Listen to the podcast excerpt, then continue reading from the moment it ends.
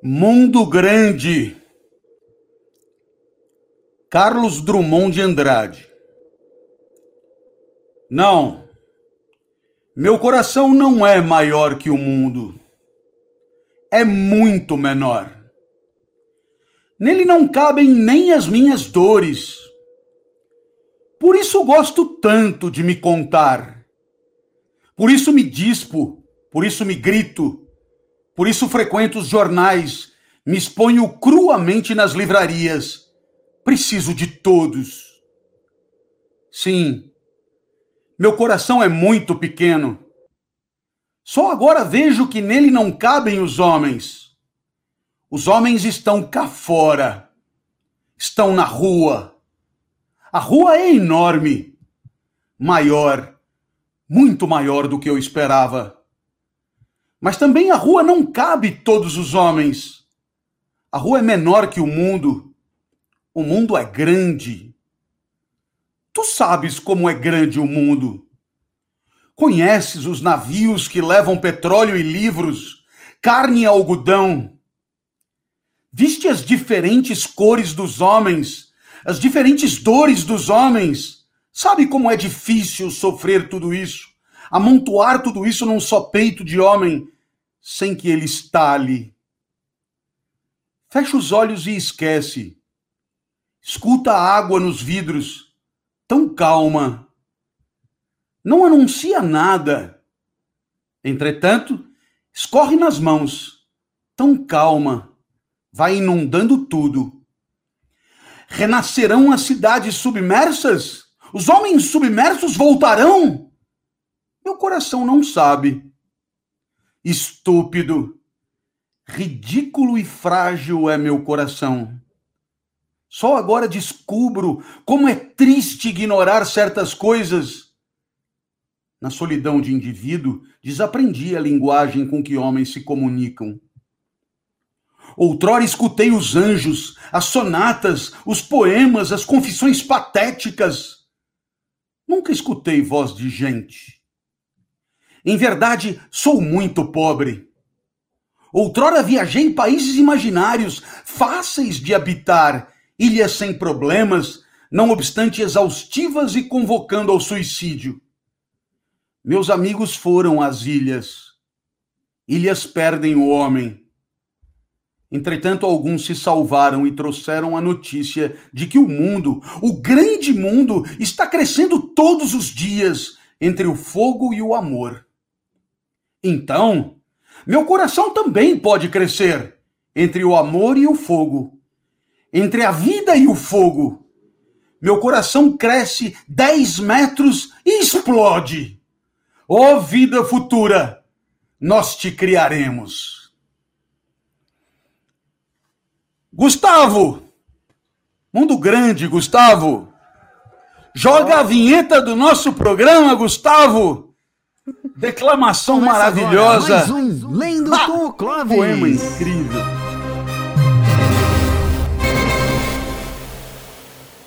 Ontem à noite na projeção, todos os filmes de guerra.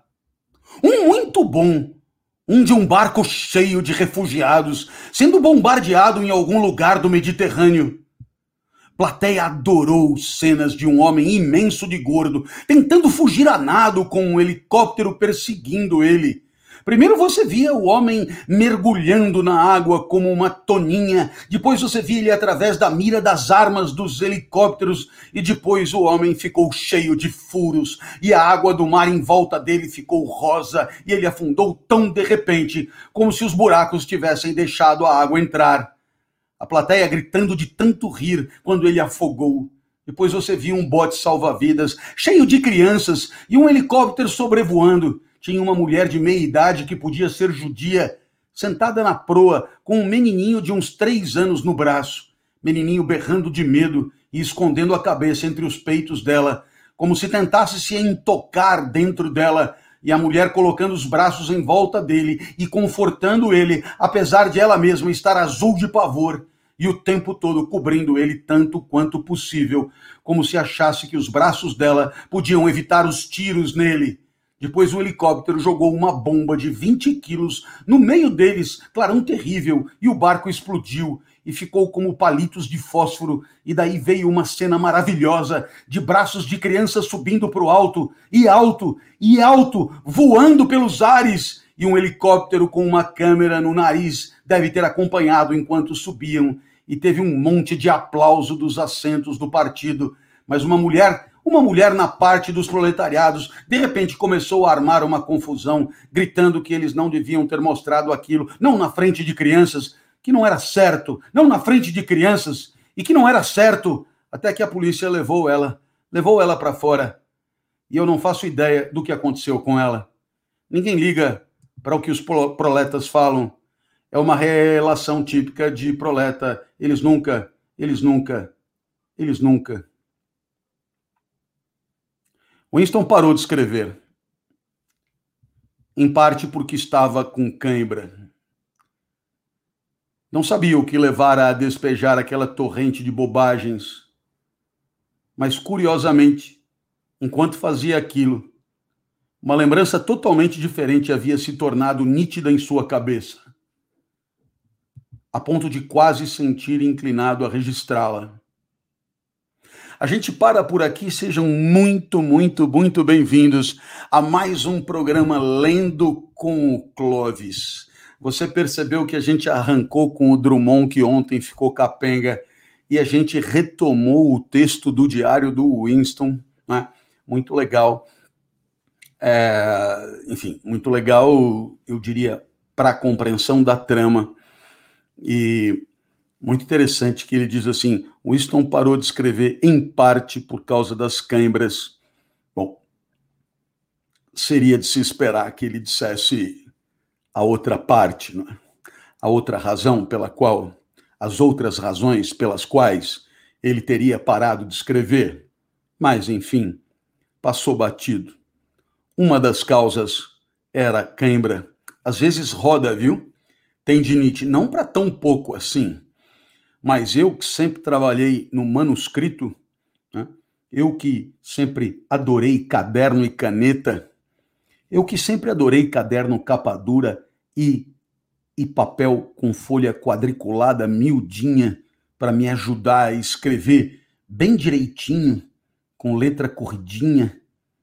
Eu que sempre adorei tudo isso e que sempre escrevi por horas, sei muito bem o que é cãibra nas mãos. O que é essa dor de ficar sempre na mesma posição? Winston lembrou de outra coisa. Outra coisa que tinha chamado a sua atenção. Ele esteve a ponto de registrar. Você haverá de se lembrar que escrever diários não pegava bem ali. E que ele ele antecipava pena de morte para quem fosse pego fazendo isso. Mas ele, ele tinha comprado um caderno tão lindo e ele tinha uma caneta tinteiro. Ele queria escrever o diálogo, o, o diário dele. E aí ele começou. Ele começou por aquela cena do pessoal do partido assistindo aquele filme. Eu continuo então aqui. Winston percebia agora que, por, por causa desse outro incidente, havia decidido de repente vir para casa e começar o diário. Tinha acontecido naquela manhã no ministério, como se fosse possível ter certeza sobre algo tão nebuloso.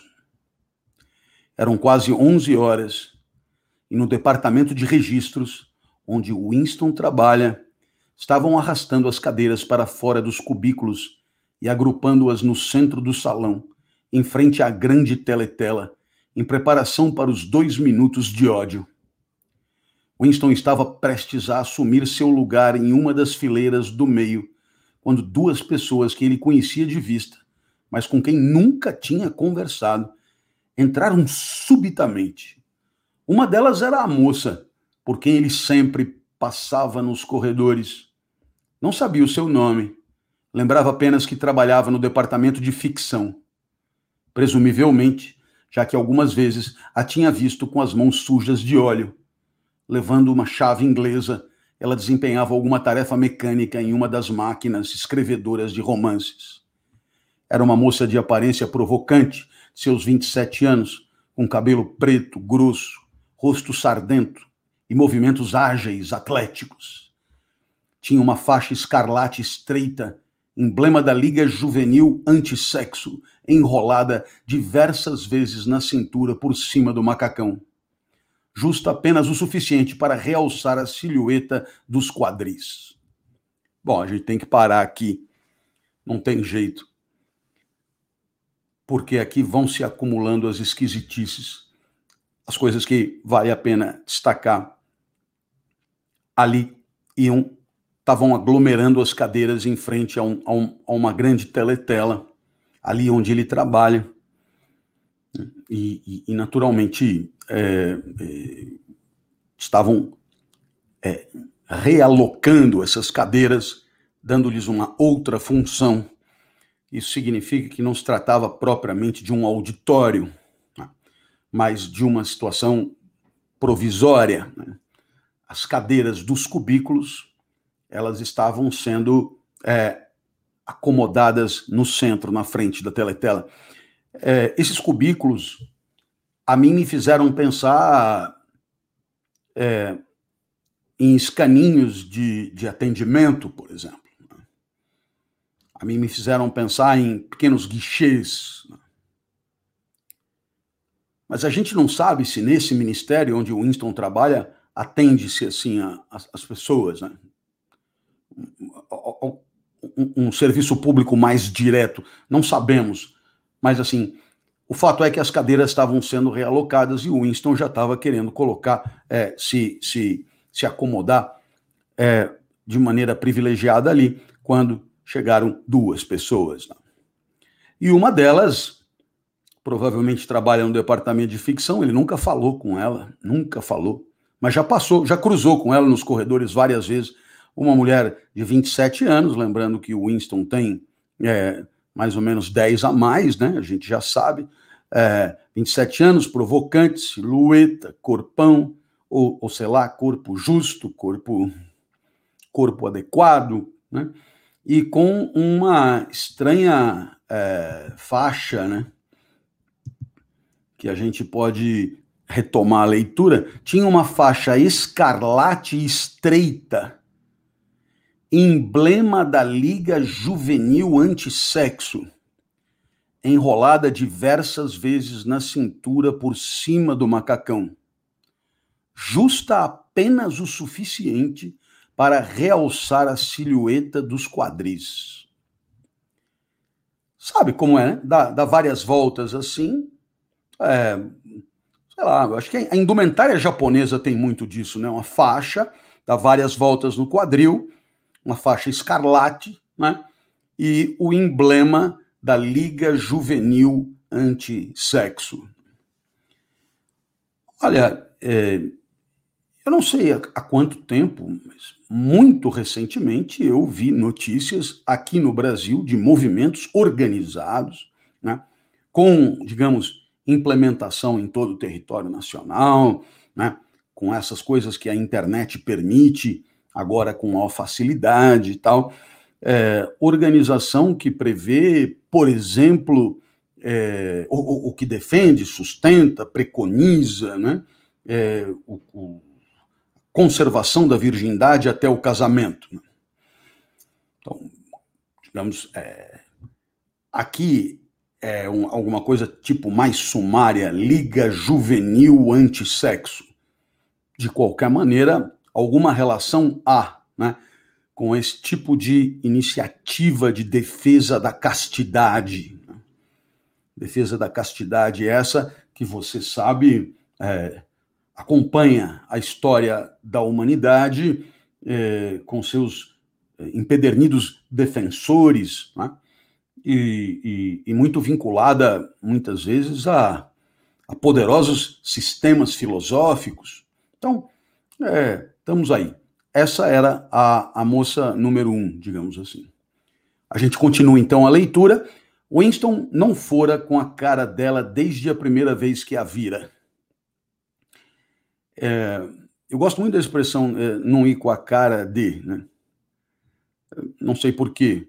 Ela me parece muito muito heurística, quer dizer, muito explicativa. Eu não fui com a sua cara. Né? Quer dizer, o mero flagrante visual é, da topografia da sua face determina no meu ser a passagem para um estado de menor potência. Né?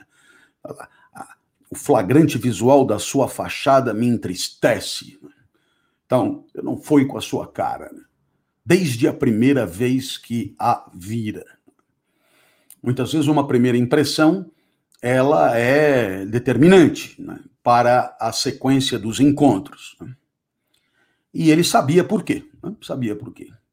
Era por causa da atmosfera de campos de hóquei, banhos frios, trilhas comunitárias e pureza mental generalizada que ela carregava. Então, sem pressa, a gente volta a moça carregava essa moça aí, que era apetecível, né? apetecível. Eu, eu faço a ideia assim de uma moça de 27 anos magrinha, né? É, com a faixa escarlate em torno da cintura, cintura fina, não é? E, e ágil e, e veloz. E, e bom, e eu também gozado eu a vejo como uma pessoa cheia das verdades, assim, sabe?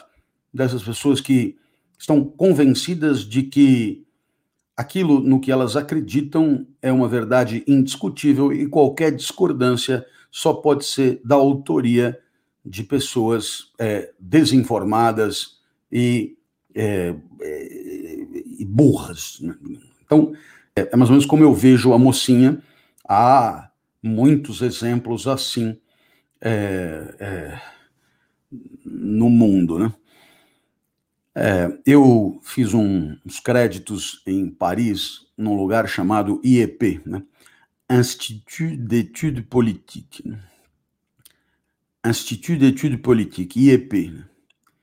E esse IEP que ficava na rue, rue Saint-Guillaume, esse IEP é, é uma, uma graduação que corresponde na Inglaterra ao London School of Economics, é, que é uma graduação que prepara para um segundo curso, que é o curso da ENA, École Nationale d'Administration, que é um curso de administração pública e que forma os grandes é, políticos, os grandes executivos do Estado francês. Né? Então, quer dizer, aqueles que entram nesse IEP, nesse Institut d'études politiques, são pessoas, digamos, que já estão numa calha e que, ao cabo de cinco, seis anos, estarão formadas para se tornar executivos do Estado. Né? É, por exemplo, presidente da, da SNCF, presidente né, da companhia é, de trem, né, presidente de uma, lá, de uma petroleira, de uma. Bom, enfim. É, então, há essa formação, digamos, uma formação sólida, uma formação de período integral, tida como muito rigorosa, com exames muito difíceis, etc. E eu frequentei esse espaço, é, é, tinha o direito de frequentar esse espaço e fazer ali alguns créditos do meu, do meu doutorado. E nesse lugar aí, a impressão que eu tenho é que todas as pessoas, todas as pessoas, é, tirando a faixa escarlate com a, o emblema da Liga Juvenil Antissexo, todas as pessoas tinham esse perfil, é, assim, né, nariz em pé, uma autossuficiência, né? E sempre pessoas que andam muito rápido e têm uma aparência de estarem sempre muito ocupadas e preocupadas. Né? Coisa, e vai na biblioteca, tira coisa, puxa, tira xerox, vai. Né? O professor acabou de dar um intervalo, o sujeito já tem a pasta, o xerox, a coisa, já, o texto já está sublinhado, pá, pá, pá. Né? Então, assim, é, aparentemente já encenam um teatro de eficiência né? que é, é desprazeroso para quem observa. Né? E, assim, sabe quando o sujeito exagera na identidade, ele, ele precisa se convencer de que é quem ele quer ser, então ele, ele, ele vai além na, da dose, né? ele teatraliza um tiquinho além do necessário. Então, é, ele, ele é como o garçom do café de Sartre, né? ele, ele, ele é uma personagem, ele às vezes é só uma caricatura. Bom, é, essa moça era, é, digamos, ela desagradava Winston por conta da atmosfera que ela carregava, que era uma atmosfera de campos de hóquei, banhos frios, trilhas comunitárias e pureza mental generalizada. Olha, é, eu, eu, eu imagino, né? Você pode imaginar, né? Porque é, nossa, eu tive é, uma oftalmologista que gostava muito de trilhas e, e etc. Essas coisas assim de cachoeira, né? E, e, e tudo isso reunido, né? que é, é, salada, cachoeira, água fria, é, pousadas rústicas etc., ela chamava de qualidade de vida, né? chamava de qualidade de vida.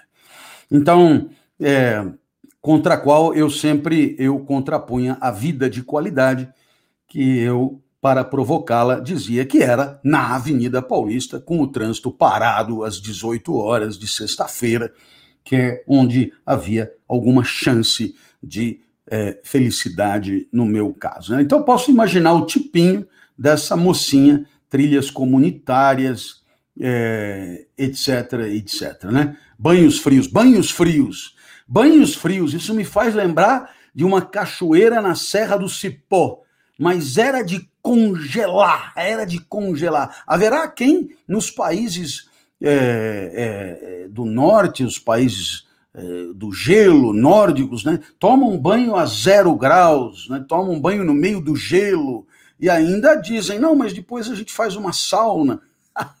Eu sei, é, realmente é, é, tem, tem, tem, tem de tudo. Tem gente que chupa limão, etc. Tem de tudo, né? Então, é, então essa descrição me agradou. Campos de hockey, sinceramente, não faz parte do meu repertório.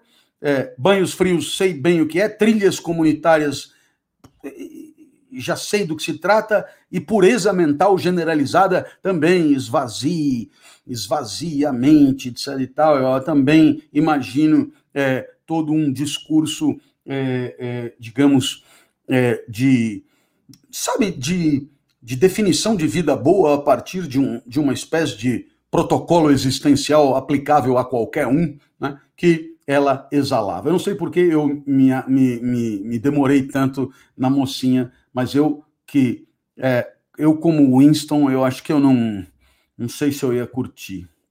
Winston via muitos defeitos em quase todas as mulheres, em especial nas jovens e bonitas. Bom, aí já divergimos respeitosamente, não é?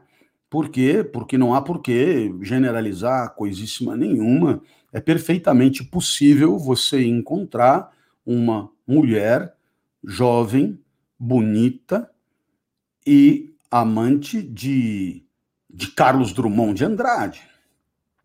Perfeitamente possível você encontrar uma mulher jovem e bonita eh, que, que fale sobre causos do interior profundo. E, naturalmente, é perfeitamente possível se encantar por uma pessoa assim. Portanto, esse comportamento que hoje em dia as pessoas chamam de misógino, a gente aqui entende com Winston, mas né, eu fico, tenho minhas reservas com relação à primeira e ponto final. Né? O resto, o resto tá fora no que me diz respeito, ok? Mas o Winston bateu mulher e mulher jovem e bonita, ele imediatamente começa a ele tira o caderninho e começa a enumerar os defeitos. Né? Eram sempre elas, principalmente as jovens, as adeptas mais fanáticas do partido. as que incorporavam os lemas, as espiãs amadoras que denunciavam o que era inortodoxo. Mas aquela moça em particular lhe dava a impressão de ser mais perigosa do que a maioria. Bom, aqui é, a, essa coisa de moça jovem e bonita me fez imaginar uma carreata de picapes do ano, todas elas ostentando o mesmo adesivo eleitoral e passando é, pelos pujantes campos de soja e chegando nas cidades, definindo os candidatos legítimos, é, sempre com com capital estético acumulado nas caçambas, ouvindo alto suas músicas, impondo seus gostos. Mas tudo bem, foi isso que me veio à mente. Provavelmente você pensou em outra coisa, não é? Uma vez, ah, bom, a, a moça do, do, da liga anti-sexo parecia pior do que a média das bonitas para Winston. Uma vez, quando ambos se cruzaram no corredor, ela lhe lançou um breve olhar de esguelha que pareceu perfurá-lo e por um instante preenchê-lo de absoluto terror. Opa! Né? Claríssimo como descrição, olhar né, de esguelha. Eu posso estar muito, muito, muito equivocado, mas o olhar de esguelha, ele não é um olhar é, frontal e que alguém me corrija se eu tiver equivocado. Né? A isso denominamos olhar de esguelha. Né?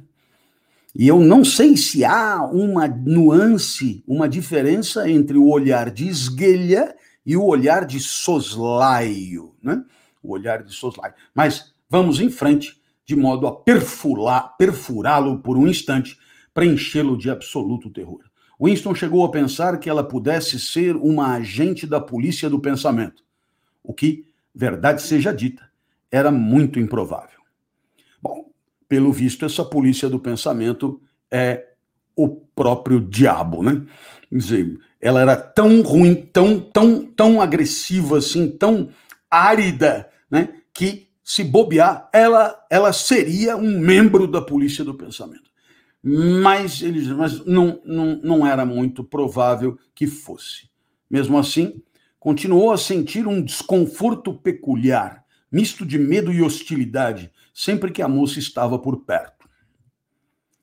Acontece.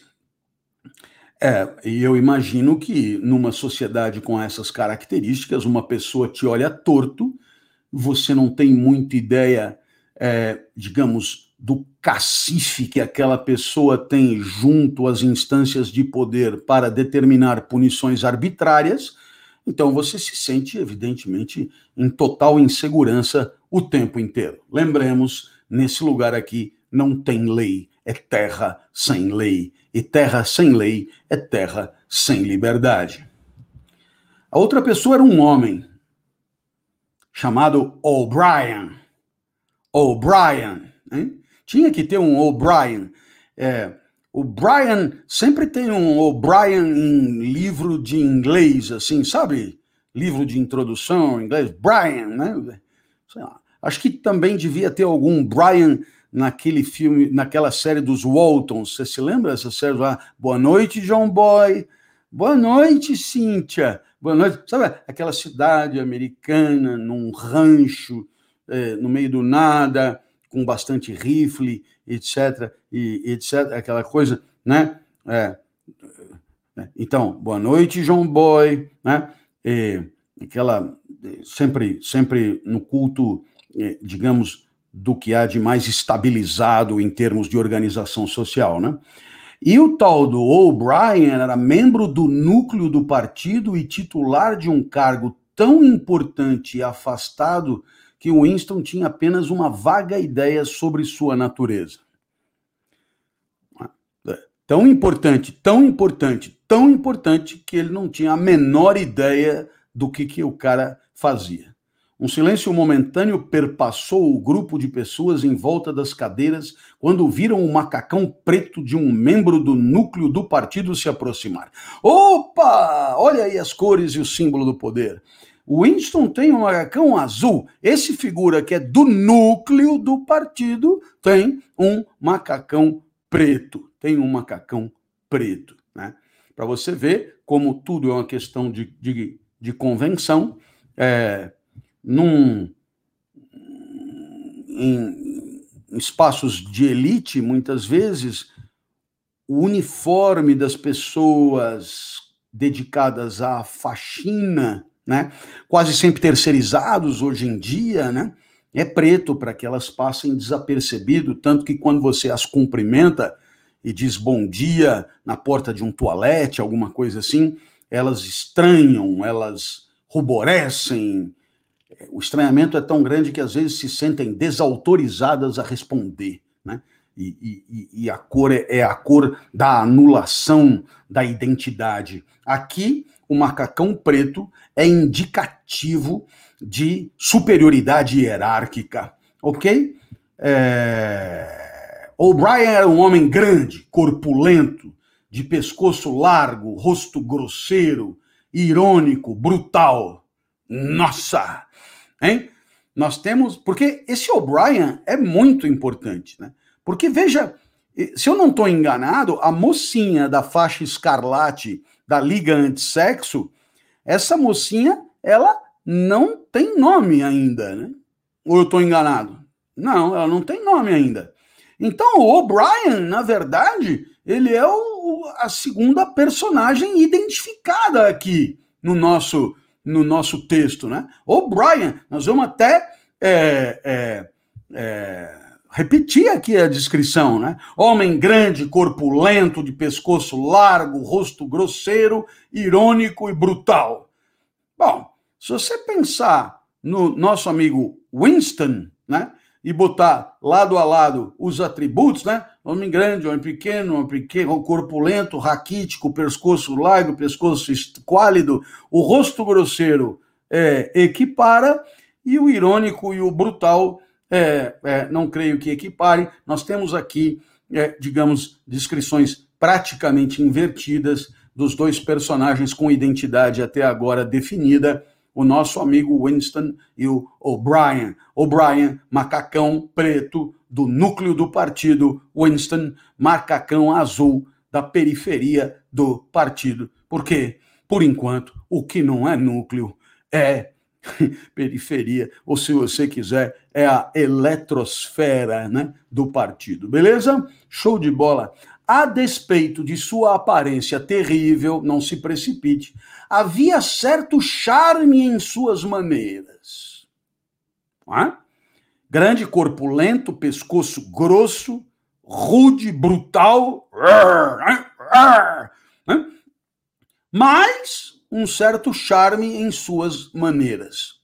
Fico devendo, fico devendo, afinal de contas, ficarei devendo sempre, porque esse conceito de charme,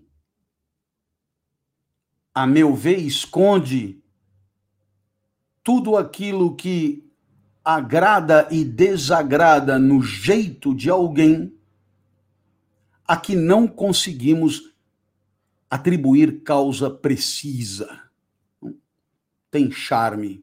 O que isso quer dizer? Charme. Quando você se mete a definir repetindo o conceito, é porque você não sabe do que se trata, né? Então, charme é um agrado Claro, no caso do charme, agrado, no caso da falta de charme, desagrado, que tem uma causa desconhecida. Tá aí uma, uma aposta de definição para você degustar. Possuía um tique, ajustar os óculos sobre o nariz, né? né? Possuía um tique, ajustar os óculos sobre o nariz, que curiosamente desarmava as pessoas de um modo estranho, mas civilizado. Esse gesto se alguém ainda raciocinasse em tais termos, poderia lembrar um nobre cavalheiro do século XVIII oferecendo sua caixa de rapé. Ah! Então, quer dizer, o camarada, ele arrumava o óculos, mas lembra do, do né? tinha o monóculo, né? Pincinê, aquele negócio aqui, que, né? aquela, aquela coisa toda, né? E também a, caixa de rapé, aquela, aquela coisa assim, mais para delicada nessa região do rosto aqui, para você espirrar, né? O rapé era feito para você é, esnifar, para você é, respirar, é, aspirar e, e, espirrar na sequência. É, posso lhes assegurar que, conhecendo-me, né, é, toda a finesse do oferecimento do rapé ficaria destruída no meu primeiro espirro, porque não sou elegante para espirrar. Aliás, para quase nada. Né? Então, bom, mas de qualquer maneira, o O'Brien ele arrumava o óculos com uma certa elegância, né?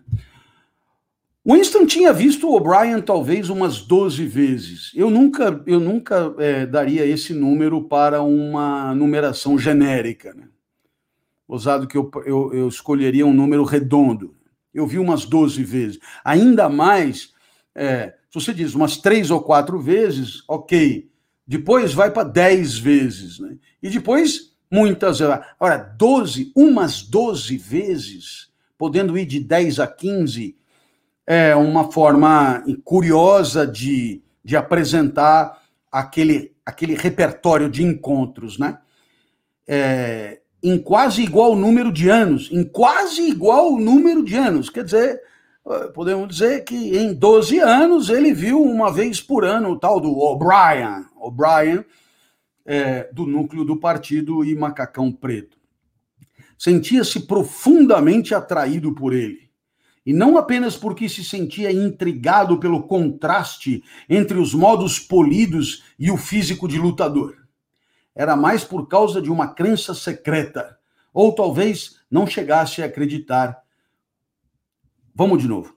Era mais por causa de uma crença secreta, ou talvez não chegasse a acreditar e fosse tão somente uma esperança a de que a ortodoxia política de O'Brien não era perfeita.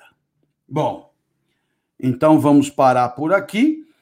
A, a frase usada é a seguinte: vamos é, pedaço em pedaço. Ele fez aqui uma frase, é, às vezes um pouco longa demais, vamos lá. É, Winston se sentia profundamente atraído por O'Brien.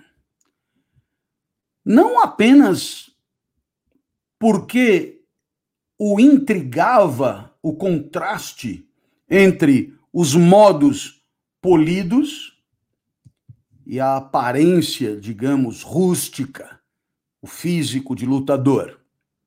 Muito bem. Era mais por causa de uma crença secreta.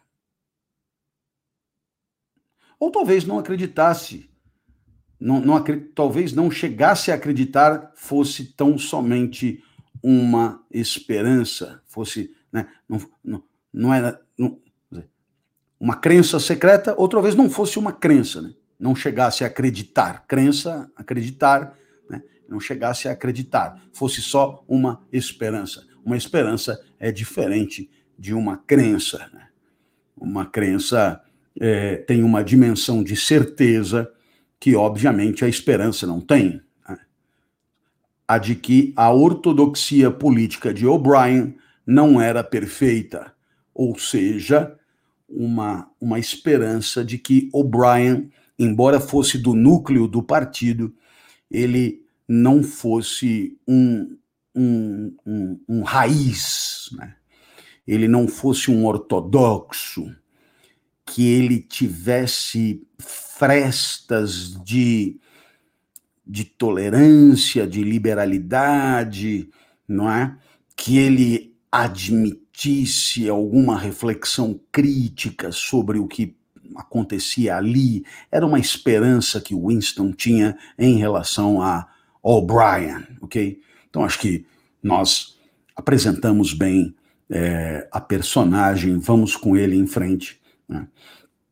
Algo em seu rosto sugeria isso naquele rosto áspero, né? assim, de, de lutador, de, de, de pescoço grosso, de figura, é, é, digamos, de aparência viril, digamos assim. Não? No entanto, talvez não fosse a inortodoxia estampada em seu rosto, mas apenas sua inteligência. Hum, é, Winston reconhecia em O'Brien um homem inteligente, né? um homem inteligente, um homem astuto, né? Um homem. Eu falei aqui astuto, já me antecipei, mas é, a gente precisaria ver o que que Winston é, chama, né, de um homem inteligente. De todo modo, ele parecia ser alguém com quem se poderia conversar, se de algum jeito você conseguisse ludibriar a teletela e encontrá-lo sozinho. Ora, o que, que nós podemos deduzir daí? Que Winston não estaria na frente da teletela, portanto, oficialmente autorizado a conversar com O'Brien. Não sabemos ainda se alguém de macacão azul não pode dirigir a palavra a alguém de macacão preto. Não sabemos se é uma, um, uma questão só de preto e azul, se é uma questão de, de, de, de uma sutileza hierárquica ainda maior. Não sabemos o que, que é, mas, de qualquer maneira, o que fica claro aí é que essa conversa não seria tolerada, não seria tolerável. Então seria preciso conversar com O'Brien fora do alcance das teletelas. E Winston jamais fizeram o mínimo esforço no sentido de testar seu palpite. Dizer, nunca foi lá confirmar se o cara era é, tolerante, aberto, né, crítico da, da ortodoxia ou mesmo inteligente. Né? Não havia como se aproximar, não havia como fazer isso de fato. Nesse momento, O'Brien consultou o relógio de pulso, viu que eram quase 11 horas então decidiu ficar no departamento de registros até que os dois minutos de ódio terminassem. Ocupou um assento na mesma fileira de Winston, dois lugares depois, uma mulher baixa de cabelo cor de areia, que trabalhava no cubículo vizinho ao de Winston, estava entre eles. A moça de cabelo preto sentara-se imediatamente atrás. Então nós já temos aí o cenário está aqui. Você tem Winston, uniforme azul. Você tem O'Brien, O'Brien, uniforme preto no meio das duas, uma mulher de cabelo areia, e a tal moça de cabelo preto, que eu suponho seja a que usa a fita escarlate da Liga Antissexista é, Juvenil, estava imediatamente atrás. Eu, eu esperaria um, um detalhe a mais. A, atrás, se ele se dá o trabalho de dizer que é imediatamente atrás, eu suponho que é na fila atrás. Mas atrás de qual dos três, né? Enfim, o senhor é um mala sem alça. Ah, é, mas eu, para eu é, é, resgatar na minha tela mental o que ele está descrevendo, eu preciso saber exatamente se a moça de cabelo preto parou atrás do Winston, né? atrás da mulher de cabelo areia ou atrás de O'Brien, né? Uma espécie de Godzilla é, gentilhomme, né? Godzilla gentilhomme, Godzilla é, é, fidalgo. Né? No instante seguinte, um discurso hediondo, estrondoso, como se saísse de uma máquina monstruosa sem lubrificação, explodiu da grande teletela no fim da sala. O ruído fazia uma pessoa ranger os dentes e arrepiava os pelos da nuca. Olha, ranger os dentes. Eu sei o que é, aliás, um abraço a Marcelo Brich, o meu dentista. Problemas dentários, dor de dente. Ortodontia, Marcelo Brichi. Alameda Batatais, fantástico, né? Mas não bastasse ser um dentista sensacional, é uma pessoa maravilhosa. E ele preparou para mim uma placa, porque, como se não bastasse os 34 problemas de saúde, eu ainda arranjo os dentes à noite, e aí então eu racho os dentes ao meio à noite por conta dos pesadelos. Você não tem pesadelo? Eu tenho. Desde que nasci, eu tenho pesadelo. Nunca, nunca sonhei com a Natália no Vale num campo de primaveras, num campo de, de, de margaridas. Nunca, nunca. O que eu sonho desde criança é o avião, aí começa a cair partes do avião. E no final sobra mais ou menos a minha cadeira, né?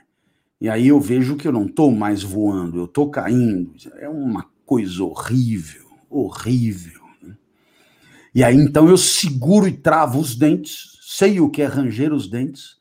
Agora, arrepiar os pelos da nuca, pelos da nuca, eu uso sempre para, é, como medida, digamos, de proteção do orçamento, eu tenho uma maquininha que eu faço no mesmo número, embaixo e em cima.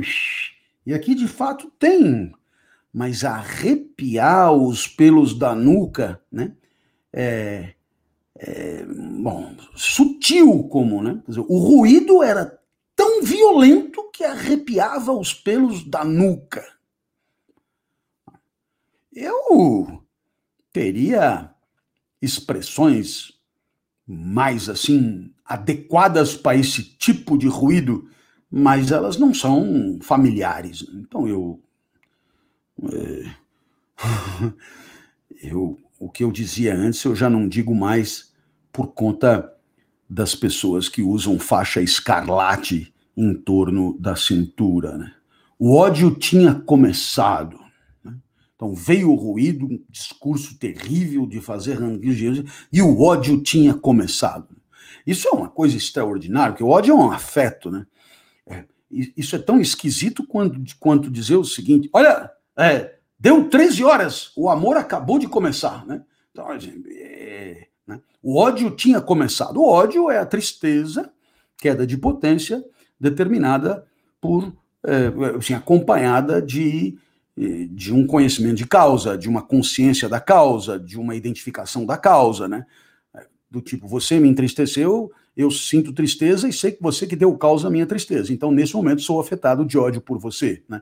Então, o ódio tinha começado, enfim, vamos em frente ver o que significa isso tudo, né? Porque já tinha sido falado da semana do ódio. Agora, eles falaram em dois minutos de ódio, né? E agora o ódio começou, né? Então, são 120 segundos. Como sempre, o rosto de Emmanuel Goldstein, o inimigo do povo, apareceu na tela. Opa! Opa, lá, lá, lá, lá, lá, lá! Nós temos agora uma terceira personagem. Quando eu estudava no ensino médio, o professor Manuel Pereira do Vale me ensinou que a palavra personagem é feminina. Eu eu vou trazer a informação, mas eu não sei se isso continua. Mas foi como eu aprendi na década de 70. Então eu vou seguir viagem. Né? O rosto de Emanuel Goldstein, o inimigo do povo, apareceu na tela. Então nós temos já Winston O'Brien e Emmanuel Goldstein apareceu na tela. Houve assovios esparsos na plateia. A baixinha de cabelo cor de areia, já sabemos quem é. Ela está entre Winston e O'Brien. A baixinha está do lado dele. Guinchou de medo e repulsa. Como será uma baixinha de cabelo cor de areia guinchando? Porque a palavra guinchar é uma palavra, em um primeiro momento, associada a movimentos e ruídos de quadrúpedes, não é? de muares, mas a minha mãe, dona Nilza, usava, né? É, Para mim, sempre com aquela cordialidade, sempre. É, não adianta você vir guinchar e rosnar aqui, né? Então, quer dizer, é, é possível fazer essa, é, essa, esse traslado né, do mundo muar para o mundo humano, e no caso, quem guinchou de medo e repulsa foi quem foi é, a baixinha de cabelo cor de areia, cujo nome nós ignoramos por enquanto, mas que está do lado de Winston. Quer dizer, olha que loucura. Primeiro vem um discurso horrível no fundo do corredor, saindo a teletela, com um ruído horrível que arrepia o pelo da nuca. Você sabe que o, o, a nuca e o pescoço em francês é C-O-U, né? E, e, e, enfim, isso é, é, é eu, me, me. Enfim, me parece, não sei porquê, pelo da nuca eriçado, né? Então tem o pelo da nuca eriçado, tem não sei o quê, e a menina cor de areia guinchou de medo e repulsa. Goldstein era o renegado, decadente, que, muito tempo atrás, ninguém lembrava direito quando, foram dos líderes do partido, quase no mesmo nível do próprio grande irmão. E depois se envolveu em atividades contra-revolucionárias, foi condenado à morte escapou misteriosamente e desapareceu. Eita! Veja que você tem tudo aqui para uma figura mítica, né? porque é, se você observar bem, esse cara, no final das contas, teria sido líder do partido Mas ninguém lembrava quando. Ninguém lembrava quando. E depois se envolveu em atividades contra-revolucionárias, foi condenado à morte, mas ninguém escapou, quer dizer, e, e sumiu. Bom, é, você pode imaginar que em dois minutos de ódio, você joga na tela um cara que traiu o movimento, que foi condenado à morte, que escapou misteriosamente, ninguém sabe, ninguém viu. Né? Então, você tem ali todos os elementos daquilo que nós poderíamos chamar de bode expiatório, né? Bouc né? O bode expiatório que na literatura freudiana ocupa um lugar tão central. Né? Eu também gostaria de, de jogar você no colo de um grande escritor francês que trabalhou a vida inteira nos Estados Unidos, professor em várias universidades americanas, cujo nome é René Girard. E René Girard escreveu uma obra belíssima, belíssima. Né? Se vida houver, eu vos trarei. Né? Essa é uma, uma obra linda para examinar linha a linha, cujo título é La violence et le sacré. Né? A Violência e o Sagrado, né? de René Girard. E, e naturalmente que a figura do bode expiatório. René Girard tem uma tese do desejo mimético. Né? Você não deseja alguém, você imita o desejo de alguém. Né? E, e vice-versa. O desejo é sempre triangular. Né? Você imita. Agora, não precisa ser eh, Julieta e Ernestina é, esse terceiro elemento, o rival, ele pode ser imaginário, ele pode ser um, um imaginário coletivo, ele pode ser um, né, é um pouco mais sutil do que isso. Né?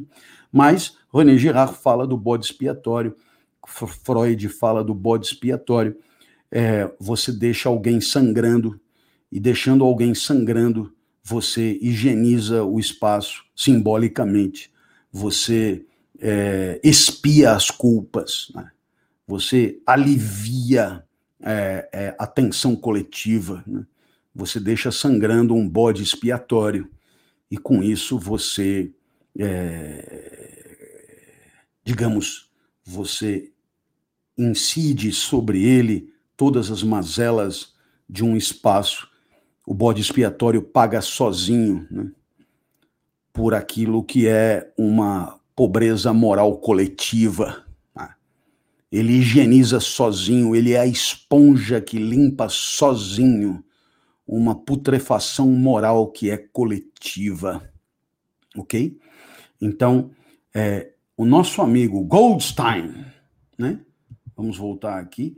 Emmanuel Goldstein, ele é a própria figura do bode expiatório, né? Renegado decadente, né? Fora um dos líderes do partido, mas traiu o movimento revolucionário. Né? É, e, claro, chama aqui a atenção uma coisa que nós não podemos deixar batido. Ele era tão líder, tão fudido, tão fudido, que ele estava quase no nível do próprio grande irmão.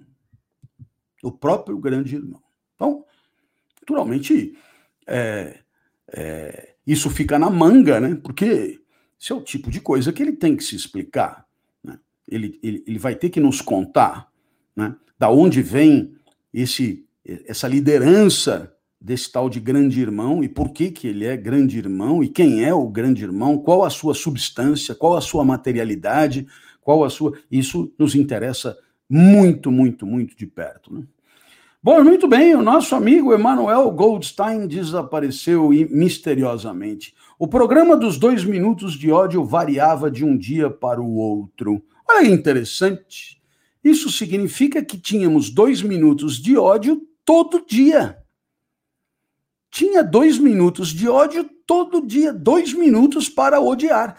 Pega as cadeiras, junta todo mundo junto e aí acontece alguma coisa que variava, né? Que variava, mas é, mas eram dois minutos de ódio todo dia, né? Todo dia. Olha, é, viu? Ah, eu não sei se você já trabalhou no serviço público. Né? falando aqui. Né? Mas eu já fui servidor público é, concursado duas vezes. Né?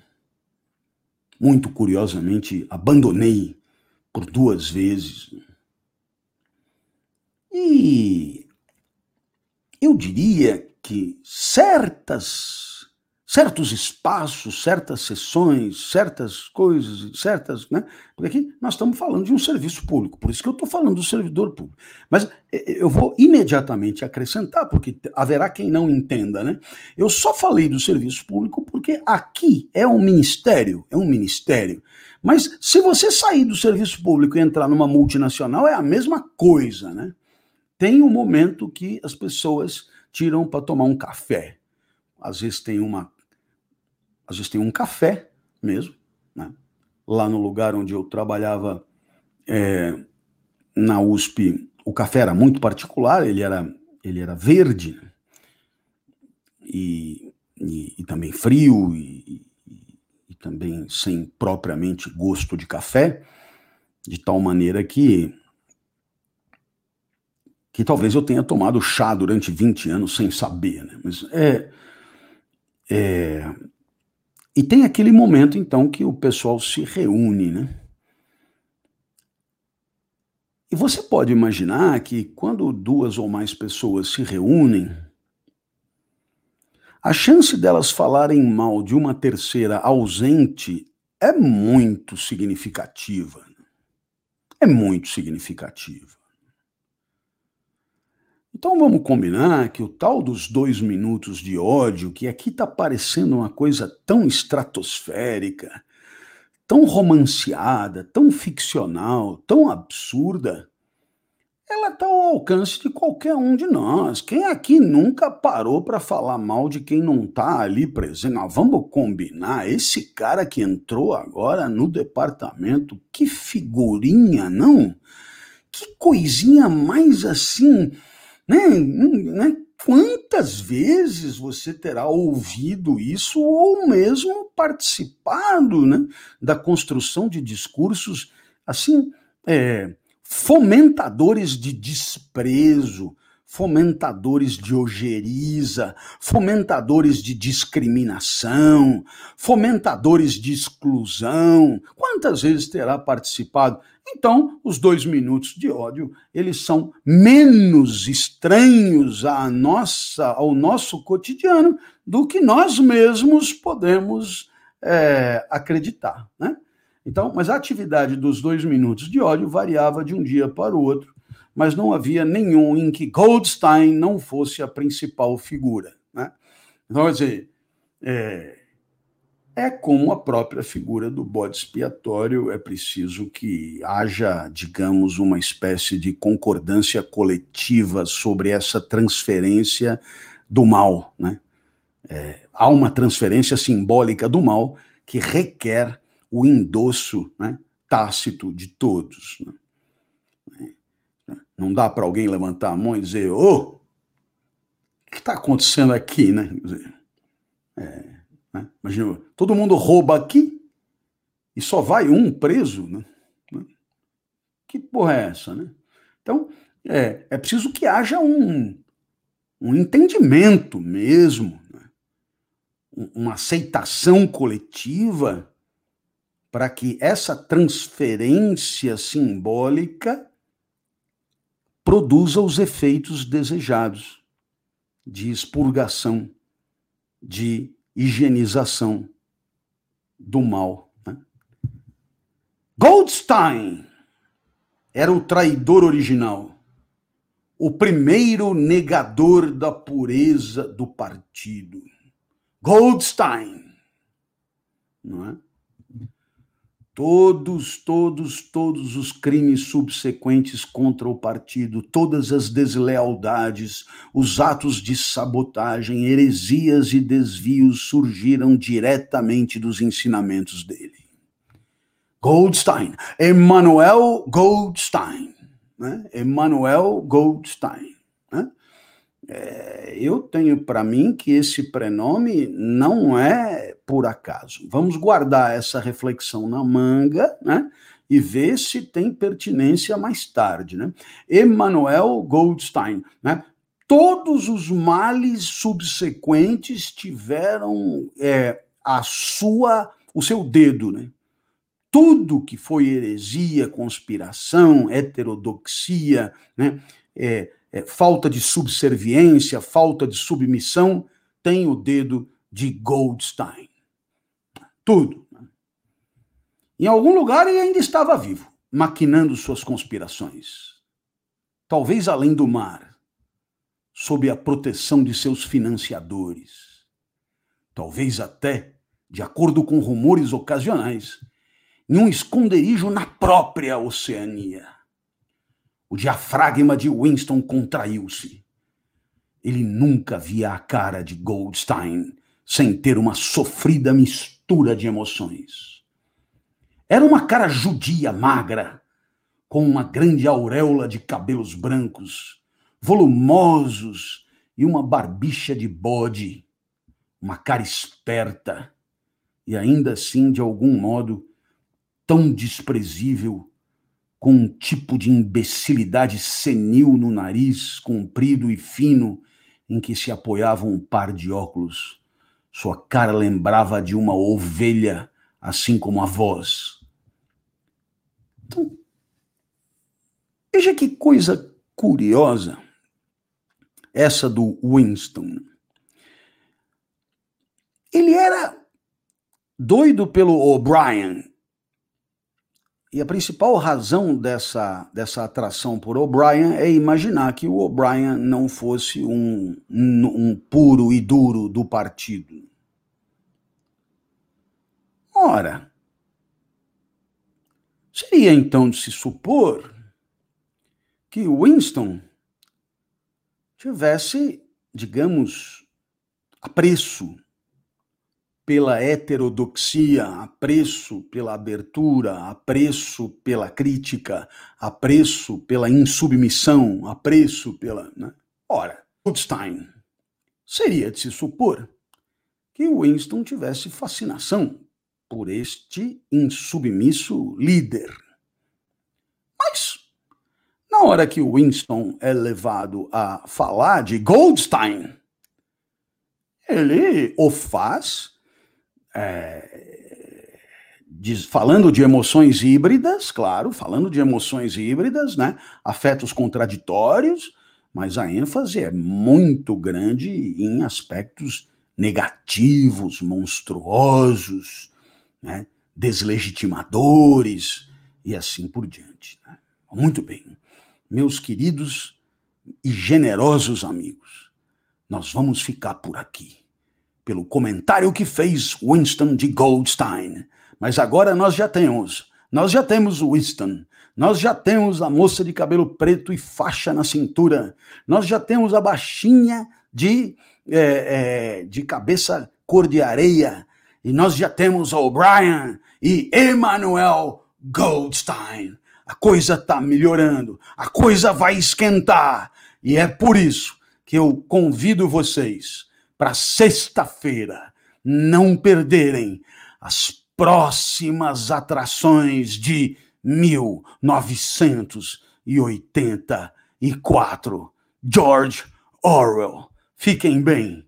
Se tiverem saudade nossa, já sabem, na sede do partido tem lá fotos 3x4. Uma pilha com fotos minhas, a outra com as fotos de Gustavo. Um carinhoso abraço a todos que se emocionam quando ouvem declamada uma poesia de Carlos Drummond de Andrade. Era isso, Gustavo! Volta para me resgatar, meu amigo. Aqui estamos, Clavão, maravilhosos, fantástico. Pessoal, meu, de, delirando no café verde, delirando no, no trabalho e delirando com o O'Brien também, viu? Tem muita gente aqui que também teve uma certa fascinação com o O'Brien, viu? Olha, eu vou contar. É, é, eu acho que esse O'Brien ia fazer um estrago por aí, viu? é, ele não ia ter uma noite de tédio. Não ia, não ia. Pelo visto, pelo que você está falando, é isso mesmo, viu? Rapaz, eu espero que a, o pessoal tenha gostado bastante. Eu espero que a leitura esteja sendo super agradável para todos, como está sendo para mim. Então a gente vai lendo devagar, sem pressa com prazer e alegria. Fiquem bem. Um beijo para todos. Esse foi o Lendo com o Clovis. Não perca nosso próximo episódio, aqui no www.twitch.tv barra às segundas, quartas e sextas, às 21 horas.